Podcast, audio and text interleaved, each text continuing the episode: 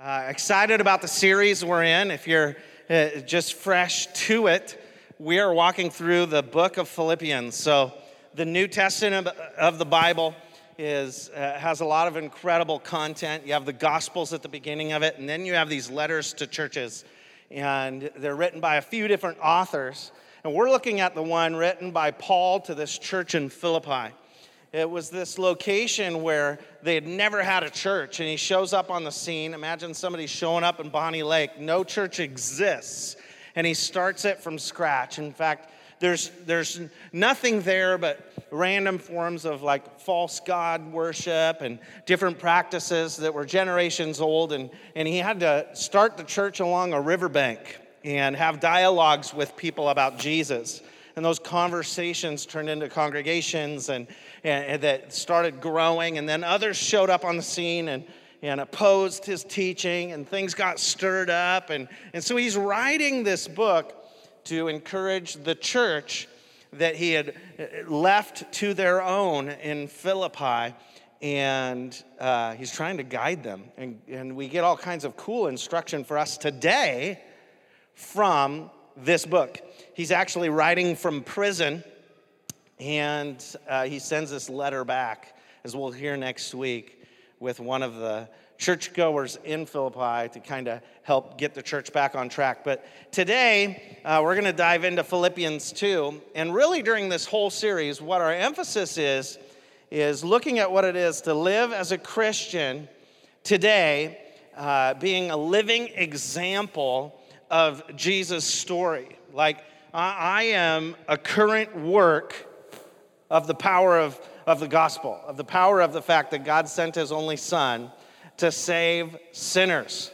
And I myself am a sinner that needs saving. And so he kind of walks out, man, how is the transforming power of personally knowing Jesus impacting the understanding of Jesus in the world around us? Like, how are people getting to know Jesus better because we're alive and following Jesus?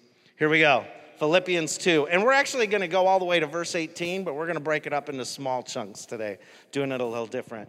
Uh, verse 1 says, Is there any encouragement from belonging to Christ? Any comfort from his love? Any fellowship together in his spirit? Are your hearts tender and compassionate? Then make me truly happy by agreeing wholeheartedly with each other loving one another, working together with one mind and purpose. Don't be selfish. Don't try to impress others. Be humble, thinking of others as better than yourselves. Don't look out only for your own interests, but take an interest in others too.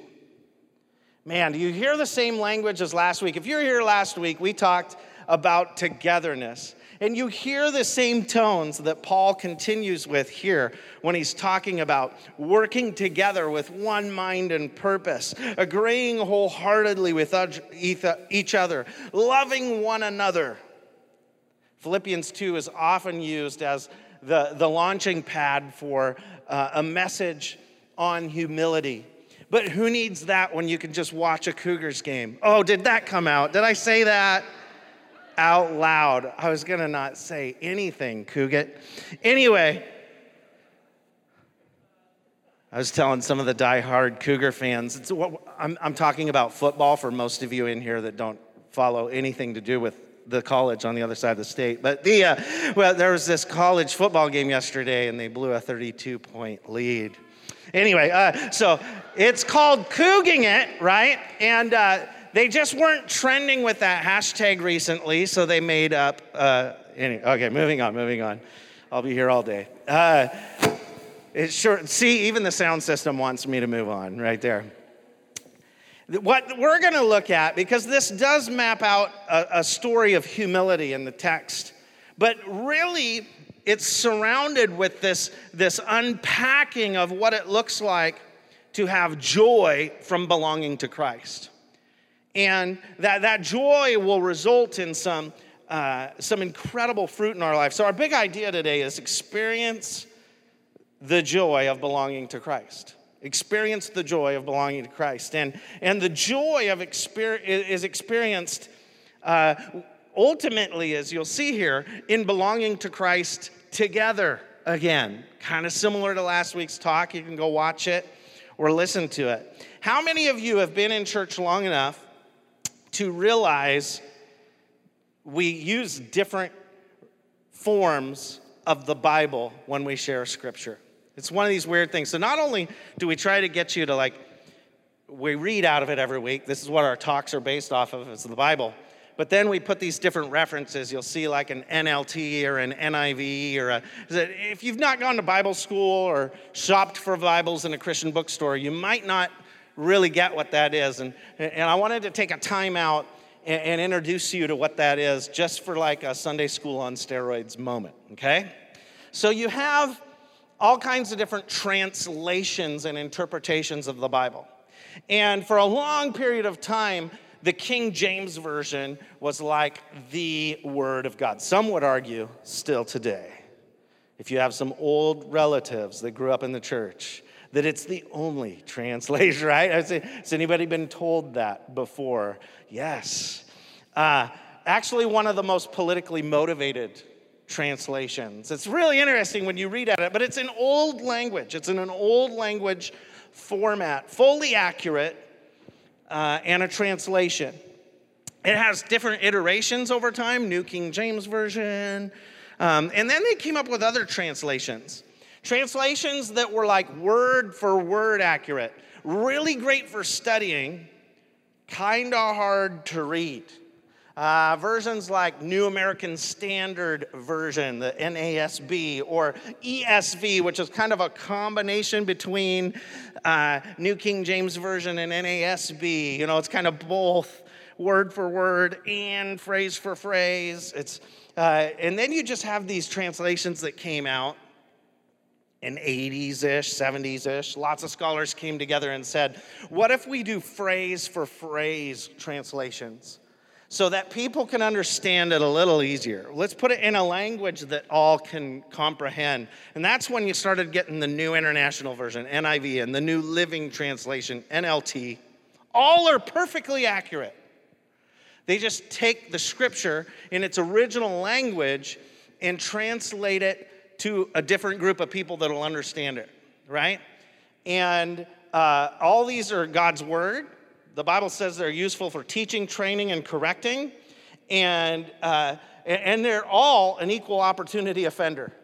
I don't know if you read the Bible from cover to cover, it's going to address whatever you're struggling with. Like your sin will be called out. All of us have temptations, all of us have sins we're wrestling through, and it'll find them and it'll offend all of us, you know? So that's why we love preaching through, like right now, a book of the Bible, because we can address all kinds of things we wouldn't just naturally address, we wouldn't naturally unpack. But Scripture will allow us to do that. And the reason I address that is, and bring that up, I say all that to say this. Uh, we want to appeal to the largest group uh, of, of, that have never even heard the scripture walking through the door of Open Life because every week we have guests that either have not been in church for seven or more years or have just never been in church and they have an incredible neighbor who said, Hey, you should come with me to, to Open Life. I think you'll enjoy it. Uh, if you're feeling overwhelmed, you'll find true life and peace of mind through a growing relationship with Jesus. Come along, right? And we want you to understand when we're reading scripture. So we choose the NLT. Uh, so that you don't feel confused when we're reading it. And sometimes, though, you'll see us reference other translations.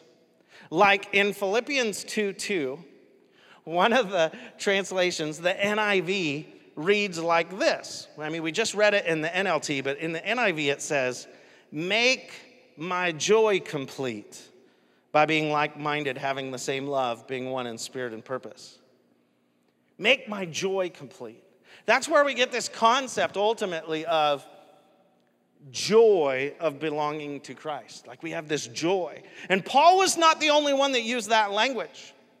John used that language. He says, We're writing in 1 John 1 4, we are writing these things so that you may fully share our joy. Jesus said it in a prayer when he was dialoguing with his disciples and teaching them right before he was. Uh, uh, crucified, he said in John 15, 11, I have told you this so that my joy may be in you and that your joy may be complete. The intent is we would experience the fullness of joy. And when you take all the different lenses of looking at the original Greek language of Scripture, you see this heart for you to experience joy in your life. And if you're not living a life that is sparked by joy, like marked by joy, identified around you by joy, when you're together as a group in community, if they don't look over and go, that group, something happy going on with those guys, you know, that I think is not inspired by ulterior substances. wow. That, that joy is what Jesus wanted us to experience the fullness of. Full joy. And we're going to see how he wants us to experience that together. Uh, uh, to state the obvious, uh, without Jesus, you're not experiencing the complete joy you have access to in life. Like, this is a, uh, joy that is found in relationship to other followers of Jesus, those who have made a decision to follow Jesus, have crossed the line of faith and said, okay, I want to experience life and life to the full. Here it is, right? There's something about knowing who you belong to that gives you peace and joy in your spirit. And let there be no doubt, Paul was addressing, before we jump into our thoughts, Paul was addressing some correction in this text. There was a bit of a lack of unity going on. There were some people stirring the pot of maybe this isn't how we should follow this message of Jesus. Maybe we take all the laws of the Old Testament and still practice those while still trying to live up to the grace of Jesus. And, and there was all this stuff stirring. And the first few verses are not just vision, they're correcting. There are times in Scripture where we are corrected in our path. And uh, some who were hearing this were probably feeling a little conviction because they know they'd been doing some of the stuff addressed here. And when we read through scripture, sometimes we'll feel corrected. And we can get mad at God and feel like He doesn't get us, or we can go, man, God, okay, help me live according to your word, right? He was challenging them to be one mind and one purpose full unity, true unity. And obviously, they weren't living according to that. Jesus wanted it, this joy that he is unpacking, and Paul wanted, in turn, this joy that he was addressing here for you, uh, for, for those around you, and he's just waiting for us to like live according to God's word so that others can experience this joy. So the thoughts about this joy, this joy is experienced, thought one, by taking an interest in others. By taking an interest in others, we all of a sudden find a depth of joy that not only inspires us, it transforms others. Don't look out only for your own interests, but take an interest in others too, it says in verse 4. In Corinthians, Paul says it this way in, in 1033 of 1 Corinthians, I too try to please everyone in everything I do. I don't just do what is best for me, I do what is best for others so that many may be saved. Paul's heart is so bent towards those who have yet to cross the line of faith. He just wants them to understand the love of his Savior. And he's like, I want all of you to be interested in everyone who needs Jesus around us.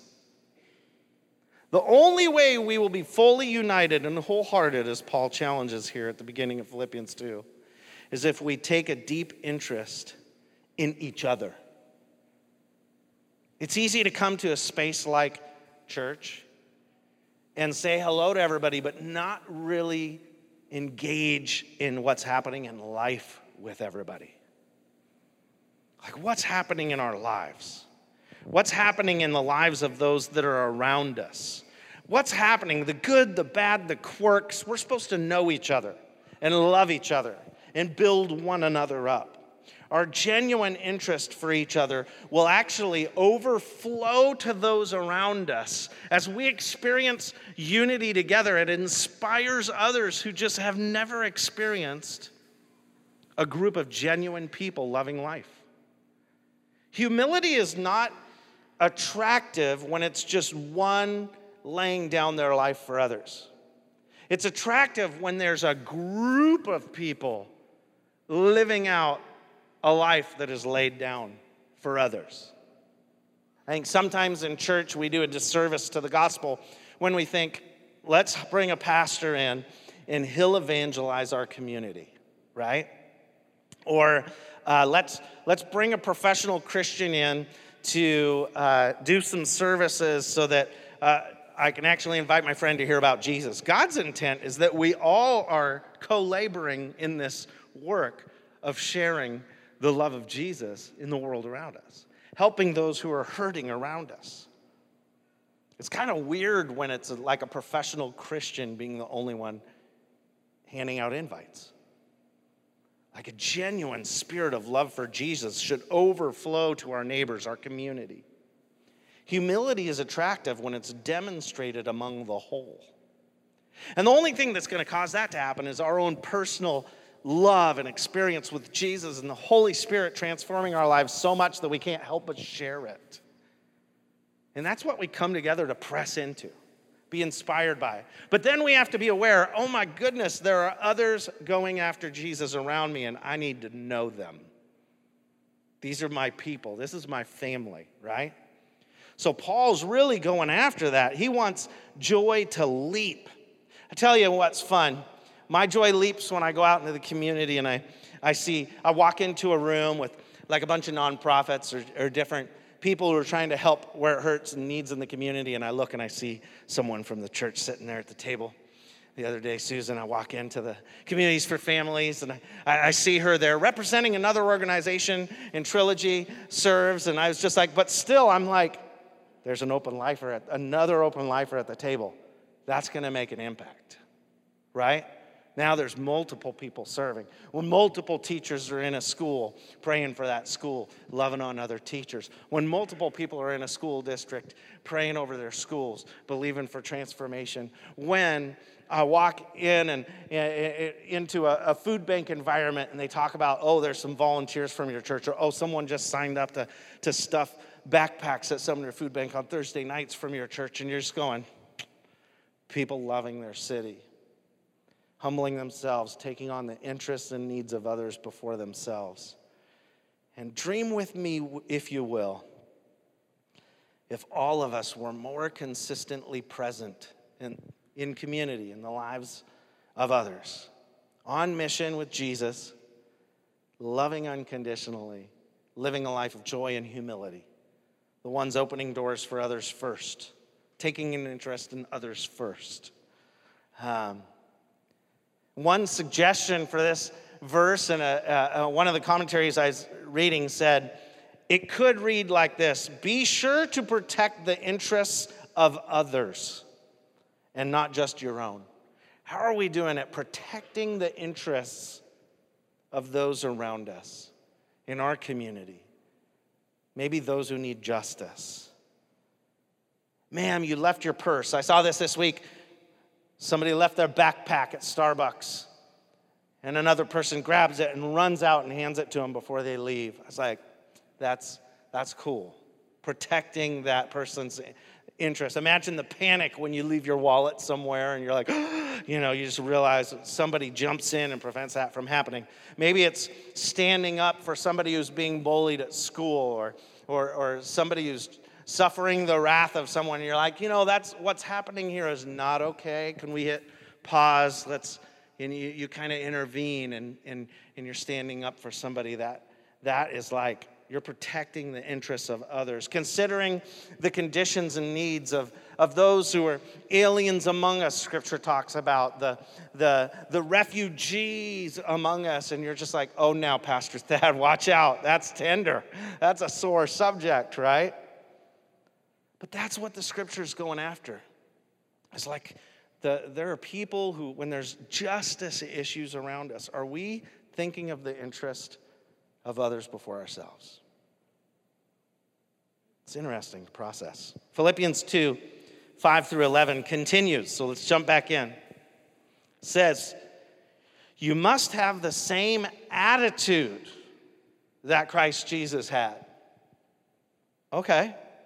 Though he was God, he did not think of equality with God. So this is describing his attitude, right? uh, as something to cling to. Instead, he gave up his divine privileges. He took the humble position of a slave, was born as a human being. When he appeared in human form, he humbled himself in obedience to God and died a criminal's death on a cross. Therefore, God elevated him to the place of highest honor and gave him the name above all other names that at the name of Jesus, every knee should bow in, in heaven and on earth and under earth, and every tongue declare that Jesus Christ is Lord to the, the glory of God the Father. Thought two, this joy is experienced by having a humble attitude. It starts with the attitude. John Maxwell, great leadership author, I remember him saying in one of his first books, Your attitude determines your altitude. The reality is, the spirit in which you begin determines the height to which you will reach. Let God transform us from the inside out, not from the outside. The gospel is not a behavioral modification tool. It's a heart transformation. God wants our hearts. And that then in turn results in our behavior shifting in alignment with what Jesus lived like. The challenge to grow in our understanding of Jesus so well that we would even take on his attitude is the challenge from Paul here. That's crazy because I think we're really good at using our circumstances as our excuse oh, well, you know, it was the way I was brought up as to why I have a poor attitude. you know, even our nationality or like, you know, I'm Italian, so that's why I'm so direct with people. And you're like, wait, wait, wait, you, really? You know? Or um, I'm from New York, so that's why I call it out like this. Well, what if Jesus gets in your heart? Maybe you're not so brutal. Paul was challenging that very thing. Don't use your external conditioning to, ex- to excuse your internal reality. Your heart has issues if you're mean to people in the name of good. We should love people and be gentle and compassionate. That's what's being challenged here. And our external excuses, we have no excuse for. Paul's challenging us to look at our heart and take on the heart of Christ for those around us. Allow the source of our actions, our attitude, be reshaped by the power of the Holy Spirit at work within us. That's challenging and not easy to do. Again, it's a teaching for the church, those who had crossed the line of faith. Now, I think oftentimes we come in wanting behavioral modification. But that's not God's des- first desire. He wants our hearts. And He wants us to experience His heart. He wants our hearts to break for those around us. I just love what this says. Again, if you go out into the community, a united people, every, uh, every one of us, open lifers, carrying the attitude of Jesus, humbling ourselves as servants of all, I think it will be a powerful witness to the love of God, to our community. This many people go out with first the interests of others and the attitude of Christ. I think it'd be transforming to a community. It'll result in much glory going to God. People don't want to be evangelized by Christians. I could send you out here today with like a script that says, ask people if they've ever been, if they've ever considered if they were hit by a bus today, where they would end up in their eternity. And you could try to share that script with people, and they would feel like they're your project, right? Some would say you're taking advantage of your relationship with them at that point. Maybe more genuine approach would be just consistently growing in our relationship with Jesus in such a way that our heart is compassionate towards their needs, their interests. We live in a way where our, we don't have an attitude towards their sin. We ha- allow our attitude to be reshaped in the heart and compassion of Jesus. This is, this is an interestingly difficult teaching that Paul is trying to speak to the Philippian church. And it's speaking to us still today. Don't go targeting people so they feel like a project in your community. Live life to the full amongst people so they want what you have. That's the goal. Genuine purpose exists in your relationship with Jesus. Go out and hang out together, do groups together, have fun in community together, because that is way more appealing than sending you out on a, on a project to your neighbors. Become a servant of all because you were served by the one that is for all. It continues in verse 12 of Philippians 2. Dear friends, you always followed my instruction when I was with you, and now that I'm away, it's even more important. Work hard to show the results of your salvation, obeying God with deep reverence and fear, for God is working in you giving you the desire and the power to do what pleases Him. Thought three this joy is experienced by allowing God to work in you. This joy is experienced by allowing God to work in you. The desire to do what pleases Him, it says. The power to do what pleases Him. Let the results show.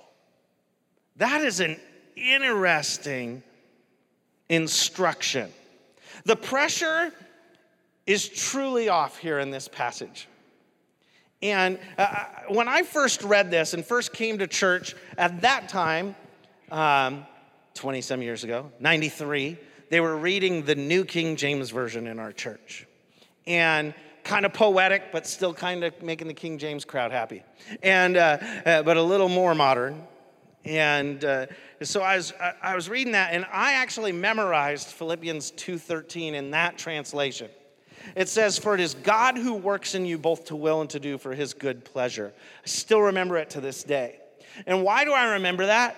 Because I felt like potentially Christianity was going to be a lot of work. I was like, I don't know what in the world this is or how to do it. And so I was like, when I read this passage, the church was preaching on this, and, and I, that passage was in the notes. And I took the notes and I would look at them during the week, and, and I was like, that passage lifted the weight off my shoulders. Like it's God who works in you, both to will and to do for his good pleasure. Like, this isn't my responsibility to to work per se, it's my responsibility to surrender to the work of God being done in me. And when you kind of consider the fact that He's working in you already, we kind of almost have to work hard not to follow the way God's leading, right? Like, it's hard to rebel. Isn't that kind of weird to think? Like, it's hard to turn our back on God. We have to work at it to not follow the things He's encouraging us to do. And that was a, a, a weight lifted for me when I was 20 year old starting to read the Bible. Instead of working hard to run from the work of God in your life, we're being challenged here to work hard at letting the results show that we have made a decision to follow Jesus. Let it show that you've chosen Jesus is your Lord and Savior to those around you. I asked myself, what does working hard on allowing God, God's work to show through you, what does that look like? Um, I think it looks like prioritizing moments where we know God can, can transform somebody's life and make a positive impact in people's lives. And, and working hard is probably us inconveniencing ourselves and our schedule for that purpose. It's signing up for, for serve opportunities that are going to be a light moment in dark places. Maybe the community big give. November 23rd. You can sign up for it on Next Steps page or on the app if you click Next Steps, and there's a sign up there. But the reality is, that moment when hundreds of people come with a need of a Thanksgiving meal in front of Walmart or down at Sumner High School, and we have an opportunity to love them by giving them food, and we unite together with the entire community, something powerful happens. That's a great place for the joy of the Lord to show through, the work of salvation to show through. Oh, I'm showing up at 8 o'clock on a cold morning. Why? Because I love people, because I made a decision to follow Jesus. Do we share Jesus there? No, we love people there. So, what else does it look like? Well, maybe it's uh, taking your growing faith on a missions trip. It's finding a space where, man, I'm gonna I'm to take my faith on tour and get out of my comfort zone and go somewhere where they don't know Jesus and start to share Jesus there. Oh, maybe it's sharing your faith with somebody having a rough time at your workplace. And you offer to pray for them and not just tell them you're going to pray for them, pause and pray. Maybe it's prioritizing a window of time to grow together a time that's afforded to you through like a meetup or a group.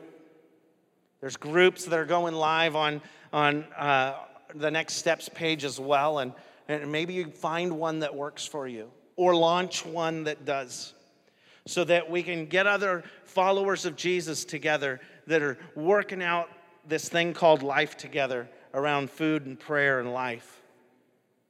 Or maybe it's prioritizing showing up to church for those that are new through the door or haven't been for years. The most important time for you to get to know one another is both before and after service. But let me speak to the before.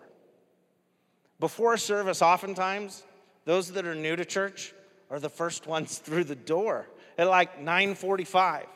So I want to invite you to the pre-show. Uh, seriously, if you've made a decision to follow Jesus and you're wondering where to get plugged in, we pray at 9:35 for the service. Show up, join us. The coffee's already hot, and uh, join us for prayer. And be ready just to say, not, not that we're going to assign you a serve opportunity or on a serve team, uh, but, but just show up to say hello to those who show up because we have guests every Sunday in increasing measure. And that's one of the most important times for somebody who loves others to say hello, right? It's amazing how, what are some of the ways we can work to show our salvation? Uh, and then, of course, sign up for a serve team. Walk through the growth track series we preached this spring and, and find where you fit in a place to serve here. If you have questions about that, we can answer them. Boy, there's so many ways to work out our salvation, but let's go to Philippians 2:14. It says this: Do everything without complaining or arguing. Let me read that once more for those who wrestle with it. Isn't that the best one for parents love this passage.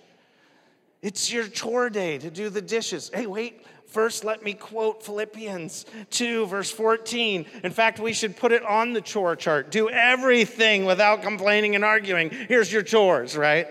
Okay, verse 15. It does continue. It says, So that no one can criticize you. Live clean. Isn't that a picture? Live clean, innocent lives as children of God, shining like bright lights in a world full of crooked and perverse people. Hold firmly to the word of life. Then on the day of Christ's return, I will be proud that I did not run the race in vain and that my work was not useless, but I will rejoice even if I lose my life, pouring it out like a liquid offering to God, just like your faithful service is an offering to God. And I want all of you to share this joy. Yes, you should rejoice, and I will share your joy. It all comes back to this joy. And this joy, thought for, is experienced by living clean lives. The last thing a wicked and crooked generation needs is us complaining about them. right? They don't need us to complain about them. We don't complain about the sin of the world around us and, and whine about the world around us. No, they don't need us to criticize or argue. They need our joy. Our lives should shine the brightest. In John 15, 3, it says it this way You are already clean because of the word I have spoken to you. Remain in me, and I will remain in you. There's something about a clean, pure, united with Jesus life that shines brightly to the world around us. And it's just pure. Our lives should shine the brightest. And when you live life without the obstructions everyone else has, without the obstructions others keep welcoming into their life, you shine, you shine in the darkness. Where others are overwhelmed, you hold, you hold out hope. There's just something about you that they are like, why are you not fazed? Why do you have peace right now? I'm so confused. How are you calm? People may try to dismiss it to personality. Often happens with me. Well, you're just so outgoing. It's like, it's so natural for you. N- not by nature, honestly. Like, I'm very content to just sit in my house and binge watch.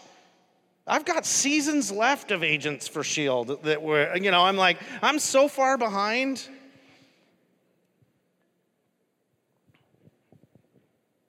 We're actually binge watching that. Uh, uh, my daughters and I, it's, it's horrible. Anyway, so, you, you know, you're just like, how do you get through and, and still be a light? Don't give credit to your personality, give credit to the transforming work of the Holy Spirit in your heart. Don't let your personality get all the, the glory that should go to God. So that's when that's an opportunity for us to shine. And complaining and arguing they invite criticism. Nothing sorrows God more and makes the devil happier than complaining and arguing. And now we have so many platforms to do it on. It's, it's horrible. We cannot use social media to be the complainers. It shows a lack of faith and love for others. It's like saying out loud, I would talk to God about this, but instead, I'm going to spew complaints. It's doubt manifested. It all often is observed or overheard and very hurtful, misinterpreted even. And thus it stirs up arguments that destroy the witness you've been trying to build with the gospel through your life. So, how can we claim to love everyone and be full of complaints about them at the same time? That's a confusing message to the world. And we need to challenge ourselves. Man, people can sense what we say about them behind closed doors when we're in front of them. So let's not say complaining and arguing things about them behind closed doors. Let's be focused on prayerful living for them so that we can be for them and not against them. So we can be for people finding and following Jesus, living according to the word. It's not worth complaining and arguing, says somebody who doesn't like to argue. I'm just like, you know, let's be the peacemaker. I'm constantly, well, okay, kids, everybody wants the same chair. Who's going to be the peacemaker? Dad, I'm always the peacemaker. That's a good trait. Come on. Living according to the word illuminates your life. It illuminates your church when we all are living according to your word. It gives the bride of Christ, the church, it gives him glory. And it helps us live life to the full. Our action thought today is share in the joy of a useful faith. Isn't that what Paul just called it? You know, don't live a life that's complaining and arguing and useless. Live one that's useful. Share in the joy of living a life, of being a living expression of Jesus, both in community and amongst one another. Let's get to know one another. Let's be people that hold firm to the examples laid up here for us to follow in the Word of God. So, what does that mean we're going to need to do? Well, we're going to need to make a decision to follow Jesus because we don't want to try to do it on our own strength. When we choose to follow Jesus, that's when his power begins. Remember Philippians 2:13, his power begins to work in us to do and to will for his good pleasure. That's when we find the purpose we're so eager to find. It's when we surrender to Jesus. That's the first step if we want to share in this joy. But then we need to take action on working hard with our faith. Your action may be to check the groups box on your Connect card. Your action may be to, to launch a group. Your action may be to join a serve team. Your action may be to show up at 9:35 for a prayer and then just be a presence of those who love Jesus when people walk through the door next Sunday. We want you to experience the joy of a useful faith. Those belonging to Jesus. That's what we're going to pray over you today. Lord, I thank you for the opportunity we have to rent Bonney Lake High School and lift up Jesus in our city, right in the center of the city. I pray that, Lord, today all of us who showed up would find ourselves inspired by this challenge written to a church thousands of years ago because it's so applicable for today. We need to find and follow Jesus, each of us. And so, if there are some here today that have made their way through the doors, through the invite of a friend or online, and they're saying, I need to make that decision today to, to choose to follow Jesus, to invite him to be my Lord and Savior, I just want to provide that moment. It's as simple as this. If that's you, just say, Jesus, come into my life. I want to follow you as my Lord and Savior. I want to grow in a relationship with you. Help me Help me every step of the way. And God, with those who just prayed that and those who have prayed that in the past, all of us in this room, would you inspire us to work hard at surrendering to you? Work hard at our salvation being evident to the world around us? Whatever that means for us, whatever next step it is for us, plugging into a group, a serve team, finding our place out in community serving others. May we not let our personalities get the glory you deserve. But Lord, we want to be that example of joy to the world around us, of calm within the storm, of a helping hand when others are running away. Help us to be the servants of all, the lovers of all, not the complainers of all. Let us love people as you love us.